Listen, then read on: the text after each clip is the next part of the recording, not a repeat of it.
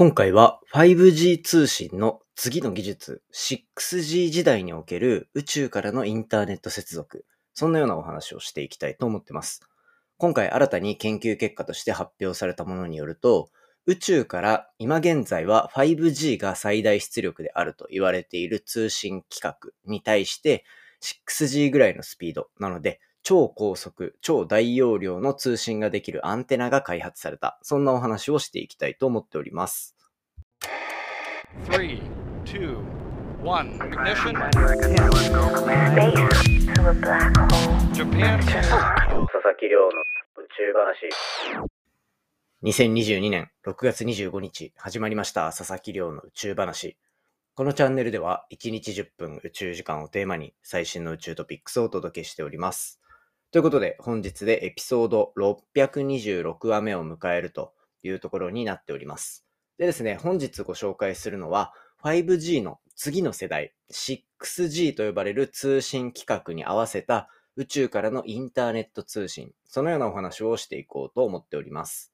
で、今回紹介するのは、まあ今、スペース X がスターリンクと呼ばれるものを展開していたり、あとは先日 OneWeb っていうものもポッドキャストで紹介したと思うんですね。4日前、5日前ぐらいかな。で、そういったところで今何が主流になっているのかっていうのの宇宙開発の一つに、宇宙から地上にインターネットを届けるっていう、まあそういうサービスが実際にどんどん広まっているという状況なんですね。で、特にスターリンクっていうところに注目してみると、それをどうやって実現させようとしているか。そこで言うと、宇宙空間、だいたい結構低い軌道のところにですね、こう1万2000機、なんなら1万機を超える人工衛星を大量に配置して、で、そこからこうインターネットを上空から地上に提供すると。で、まあ1万2000機も上空に飛んでいる状況であれば、基本的にはこう地球上どこでもインターネットがつなげるみたいな状況を想定していろいろ事業展開が進んでいる。そんな状況になってるんですね。で、今世界中でインターネットに接続できない人口っていうのは実は半分。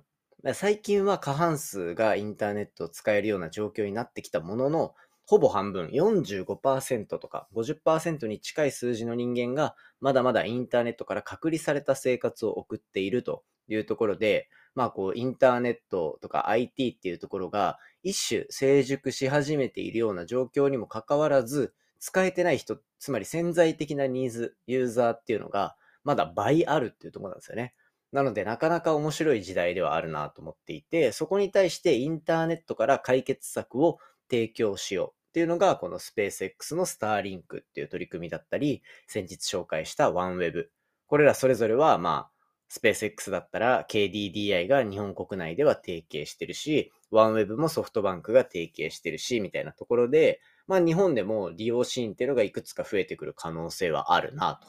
いうところになってます。で、スペース X のスターリンクについては、今発表されている規格によると、最大の出力、まあこう最大パフォーマンスを発揮したタイミングで言うと、今地上でも拡大が続いている 5G ぐらいのスピード感で利用することができるというふうに言われているんですね。で、じゃあ 5G、今まで 4G で満足できていたところに対して、さらに 5G にすることで大容量で高速通信ができるようになる。そんなところをどうやって実現したのか。そこはまあ、要、うんと、いくつかあれはあるんですけど、要因っていうのは。まあ一つ大きいところで言うと、今まで使っていなかった電波の種類を使い始めたっていうところなんですね。で、そういったところで新しい電波を使って、それを届ける技術っていうのが成熟してきたところで、5G がこう僕たちのユーザーっていうところに届けられるっていう状況になっていると。そうなると、じゃあ次、やっぱり 5G、4G、5G と来ると 6G っていうのが今注目を集めていて、これまた10年後ぐらいから展開されてくるっていうふうに言われてるんですけど、まあ通信速度もガンと上がるし、まあ大容量の通信もどんどんできるようになると。で、さらにリアルタイム性が増すっていうところですね。そういった時代が来るってなって、やっぱり 6G の時代が来た時に、また何が変わるのかっていうと、いわゆる通信に使う電波が変わってくるんですね。で、そういった変わった電波のところに対しては、電波が変わればアンテナを変える必要があるというような状況になってくる中で、宇宙空間からその 6G に対応した周波数の電波を届けることができるアンテナを今回開発することに成功したというニュースが出てきた。そういうような状況になってます。で、今までの人工衛星のこのからインターネットを届けるっていうところに一体どういう課題があったのか。例えば、こう1万2000機を飛ばさなきゃいけないっていうところで、スペース X が取り組んでるわけですが、ここ、真下に対してインターネットの接続を届けるみたいなイメージなんですよね。そうなると、こう、人工衛星のアンテナ部分を常に下を向けないといけないというようなところ、プラスして地上まで届けなきゃいけないっていうところで、まあ巨大なアンテナを用いなければいけない。なんていう状況があった中で、まあ今後どんどん衛星を小型化していく。それに合わせてアンテナも小さくしていく必要がある。そしてそれ、そこに加えて新たな通信帯域っていうところもカバーできるようにしなければいけないというところになっている中で、今回東工大学がこの 6G を使えるアンテナっていうのを開発したところに加えて、その思考性、方向性ですね。つまり、下にずっとアンテナを向けてなくても、まあ、任意の方向、好きな方向に対して電波を飛ばすことができるアンテナっていうのが開発されたみたいなんですよ。そうすると何が得かっていうと、結局人工衛星っていうのは姿勢が命なんですよね。例えば、アンテナを下に向けなきゃいけないっていうタスク面。それに加えて、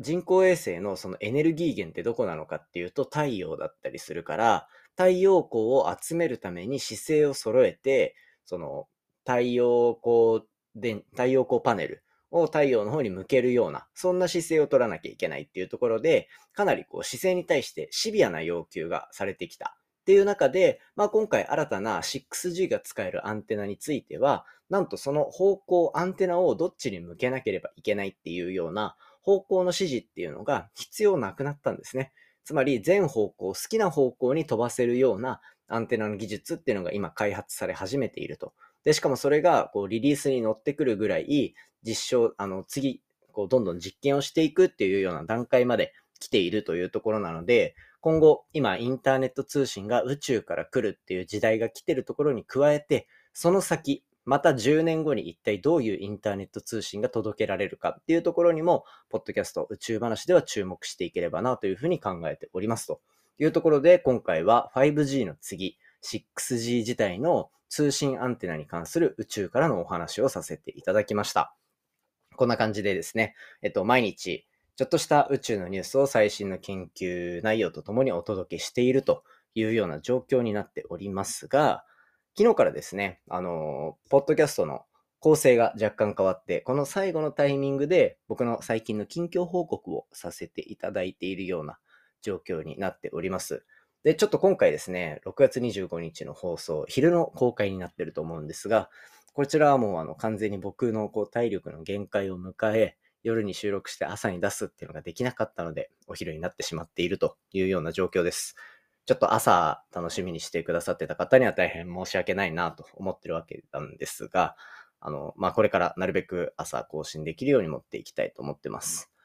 で、最近は、ポッドキャスト広めるために YouTube とかの展開もしてますよ、みたいな話をさせていただいたんですね。で、えっと、7月からはちょっと時間ができるので、こう YouTube 顔出しの動画の方もガンガン出していこうかなと思ってるんですが、まあ、作業用の、えっと、ポッドキャストを BGM で聞いていただくようなものも公開しておりますので、そちらですね、あの、近況報告の部分抜いたりしてお届けしてますので、まあそこら辺がちょっと嫌いな方とかは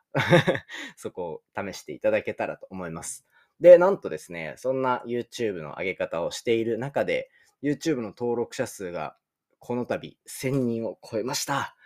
いやー、めっちゃ嬉しいですね、これは。なんか、ポッドキャストって対外的に出てくる数字とか、なんかどれぐらいいたらすごいみたいなのってあんまりピンとこないと思うんですけど、まあ YouTube って、こう一つ動画を収益化するみたいなラインで Google から定められてるラインが1個、そのうちの条件の1個が登録者1000人以上なんですね。で、しかも、その登録者って1000人以上いるって、実は YouTube の中では相当稀有な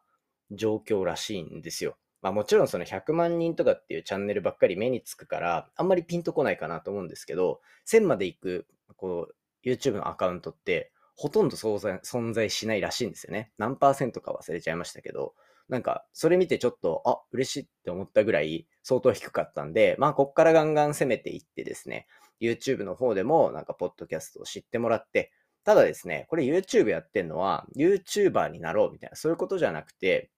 まあ、結局は、ポッドキャストを知ってほしいんですよ。ポッドキャストを知ってもらうために YouTube のアカウントを伸ばすっていう目的でやってるので、ぜひこのですね、あの、ポッドキャストの宇宙話を応援してくださってる方には、まあ登録だけしていただけたら嬉しいなと思ってます。その、結構たくさん登録されてる番組の人が、ポッドキャストやってるってどういうことなんだろうみたいなとこで、ポッドキャストの人気の方につながってくるのかなと思ってるんですよ。なので、YouTube の方で、なんとなく人気者っぽい見せ方を皆さんと一緒にできればなと思ってますので、ちょっとせこいかもしれないですが、ぜひ YouTube の方の登録もよろしくお願いいたします。概要欄のリンクのところに貼ってますので、ぜひ登録しておいてください。ということで、本日2022年6月25日の放送は以上となります。今回の話も面白いなと思ったら、お手元の Spotify アプリでフォロー、そしてフォローボタンの横にあるレビューよろしくお願いいたします。で、番組の感想や宇宙に関する質問は、Twitter のハッシュタグ、宇宙話、または Spotify アプリ、ちょっと下にスライドしていただくと Q&A コーナーありますので、じゃんじゃんつぶやいていただけたら、メッセージいただけたら嬉しいです。それではまた明日お会いしましょう。さようなら。良い週末を。